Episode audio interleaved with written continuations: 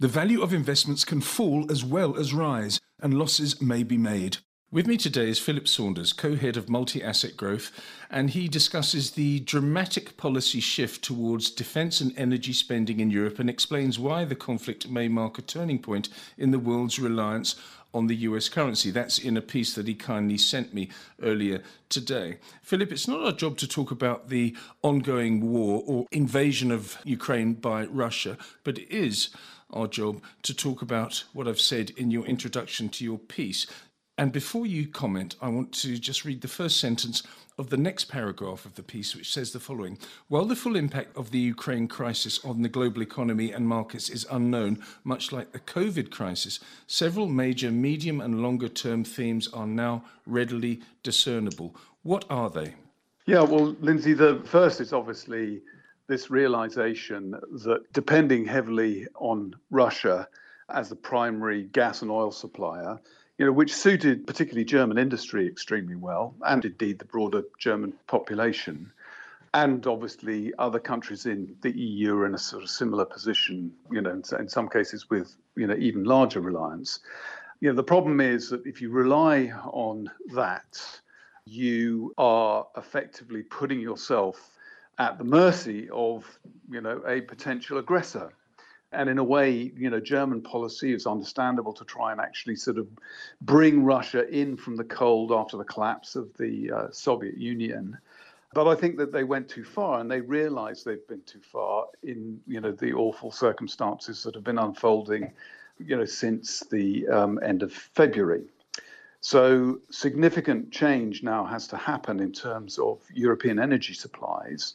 And that has a number of knock-on effects. It means that you know fossil fuel prices have gone crazy, and that's drawn people's attention to the fact that uh, you know we're still you know 80% plus dependent on fossil fuels at an international level for energy needs.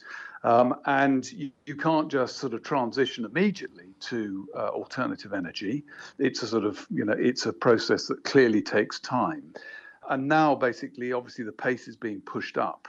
So Europe is actually going to go harder at the energy transition, but it's going to take time. And in the meantime, capital has to get to fossil fuel productions, alternative uh, sources of fossil fuels, in order to prevent prices becoming uh, a significant problem during this period of transition. So, significant changes on that front. How is it going to be financed? Well, it looks as if it's going to be financed on a pan EU basis, rather like the post COVID fiscal boosts. And that's deeply significant because it suggests that uh, Europe is once more being pushed along a path of monetary union by the kind of pressures it's having to confront. What does it mean for capital raising? You're talking about a huge transition, and the transition will be costly. What does that mean for bond markets? What does that mean for capital markets? And as head of co head, rather, of multi asset growth at 91, that must be something that is in the back of your mind. Well, absolutely. It means that governments are going to have to borrow more money. And it's not just for the energy transition, speeding that process up. It's also because defense spending has had to go up or is having to go up dramatically. So people talked about the uh, peace dividend.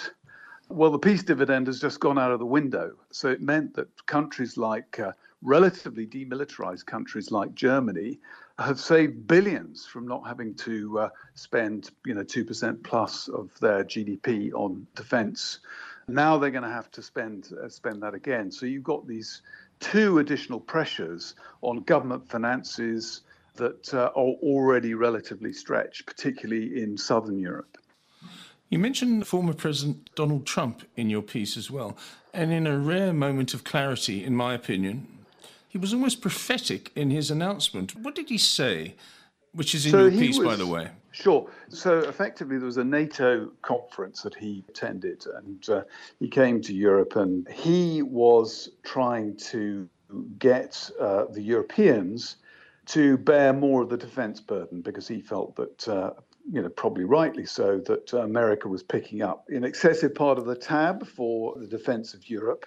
And he pointed out that the degree of energy dependence uh, on the part of Germany and other European states on Russia was you know potentially excessive uh, and you know he you know he was laughed at at the time But in reality, he was absolutely right in the sense that a geostrategic choice had been made by a number of countries.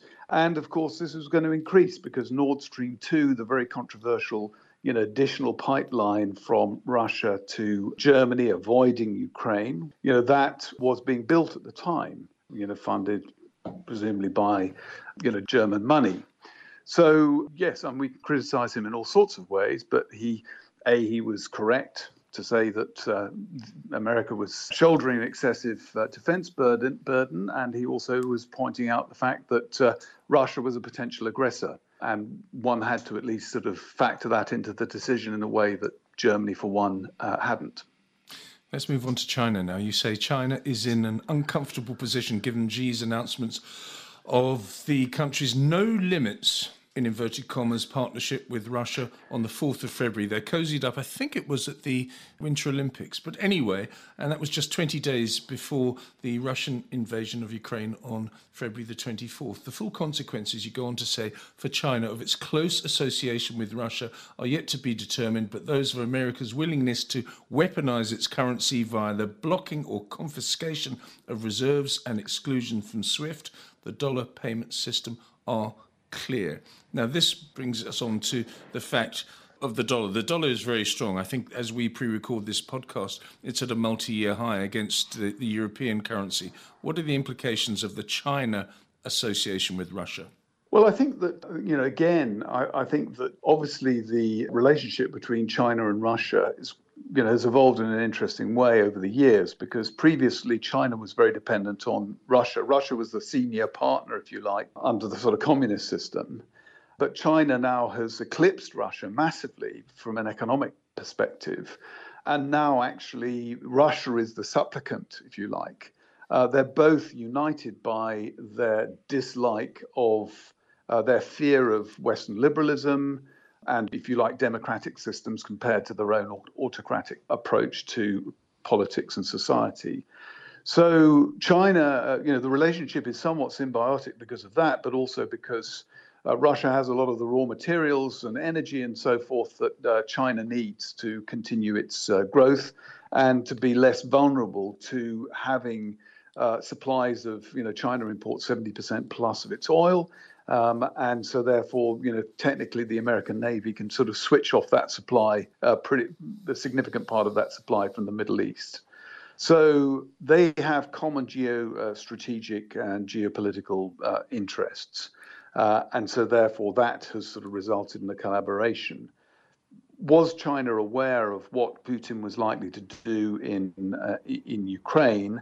I think generally probably not. Certainly not, you know, the degree of the conflict that's happened and the viciousness of it.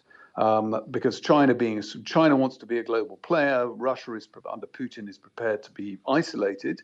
China doesn't want to be isolated, but if it's seen to be too close to Russia, uh, then it risks, uh, you know, further polarization of international relationships, which uh, you know, could be really damaging to, uh, you know, particularly Chinese exports, for example, and flows of flows of capital. But looking at it from the American dimension, America basically has sort of weaponized its currency. It's using its power to have an impact on, you know, how China behaves in all of this, um, you know, with sanctions and so forth. But you can only really do that once, you know, because other states, you know, they don't want to help be held to ransom by one global power. And so the Chinese don't want to up the pace, particularly of renminbi internationalization, but they're going to be forced to do that at any rate uh, because it means they have to sort of they have to loosen up their capital account. It means they have less control over their domestic uh, over domestic capital flows. But they're going to have to do that if they want to actually achieve greater independence from the US, you know, in times of stress. You say that this probably marks the peak of the dollar era. But on the other hand, if you go to a village in Somalia and give someone a dollar, uh, you'll be welcomed with open arms. If you go to a vodka bar in Moscow and give them a few dollars, the same thing will happen at, at the moment. So it's going to take a lot of unraveling for the dollar to lose its status, I would have thought. Yes, I mean I think that these things sort of you know happen slowly at first and then and then tend to sort of pick up speed. I'm not saying that this is going to happen tomorrow, but you know, a lot of countries are going to be looking at their reserves, you know, much of which is held in dollar. um, you know, in the form of US T bills and uh, Treasury bonds. And this is great from a US perspective because it means that the, the US can benefit from tapping the world's savings um, and enjoying basically a sort of standard of living and so forth that's not justified by the sort of level of savings in the US at the moment. Yes. So I think that you know many countries are going to be looking to you know build up assets in other currencies. And I cited the example of the negotiations between Saudi Arabia at the moment and China. Yes. Obviously, Saudi Arabia being a major supplier of oil to China, used to be a major supplier of oil to the United States during the petrodollar period. Now it basically is uh, the, US is largely self sufficient in terms of oil, but now China is uh, Saudi's largest um, individual customer. And I suspect that, you know, the bulk of those purchases are going to be transacted in renminbi, um, you know, in the not too distant future. And you remember that the dollar's preeminence, you know, really received this phenomenal boost back in the 1970s during the oil crisis and so forth you know, because oil was priced in dollars. You know, it was that sort of bargain between Saudi, the Saudis and uh, uh, the Americans, their principal customer at the time, that you know really sort of you know strengthened the dollar's dominance uh, and made it so ubiquitous as a global currency. Okay, the key question now is, as co-head of multi-asset growth, what does this mean for your strategy in the short and medium term. Long term, far too long term, but short and medium. What does it mean to you? Because you've obviously made some very um, uh, startling predictions here. Yes, so, so I think that as far as I mean, we are long dollars, and we have been long dollars because you know we we we felt that uh, the conditions were there for a continuing dollar bull market. Uh, we obviously didn't predict that the uh, the actual invasion of Ukraine by the Russians, but the dollar has this sort of safe haven sort of benefit. And also, the Fed, having made a massive policy error by not uh, ending QE earlier and normalizing interest rates, is now rushing to uh, sort of catch up um, and you know basically catch up with uh, get get ahead of the curve rather than behind the curve, and at a time when other countries are easing. So the Chinese are easing. European recession is you know a growing probability at the moment. So there's a limit to the extent to which uh, the ECB can normalize policy. So, you know, interest rate divergence is sort of, you know, is favoring the dollar as well. So the safe haven effect, uh, you know, growing interest rate differentials, you know, this this is, you know, this is going to propel an already overvalued dollar to potentially higher levels over the medium term. So the comment really relates to you know, a longer term perspective. And it might well mean that the next cyclical bear market in the dollar will start to have some structural characteristics as well. As far as other positions, you know, I think we're in a difficult environment, so we're cautiously positioned at the moment in terms of risk levels in our portfolios. Um, and intend to remain that way. Although we've got to accept that uh, you know, the treasury market has sold off a long way now, and we're now discounting a much more realistic path of interest interest rates, and you know, maybe an excessive interest rate path, and so therefore, you know, it may well be that. Uh, it's time to be, you know, potentially reconsidering the, the, treasury market. But for equities, I think we're in for an uncertain time, and uh, we need to have a bit more clarity about, you know, how things are going to unfold and the economic sort of blowback effects from how the uh, Ukraine crisis works its way out. Philip, thank you very much for your insight. That's Philip Saunders, co head of multi asset growth at 91 in London. This podcast is a marketing communication and is provided for general information only and assumes a certain level of knowledge of financial markets. It is not an invitation to make an investment and should not be construed as advice. The views in this podcast are those of the contributors at the time of publication and do not necessarily reflect those of 91. In South Africa, 91 is an authorized financial services provider.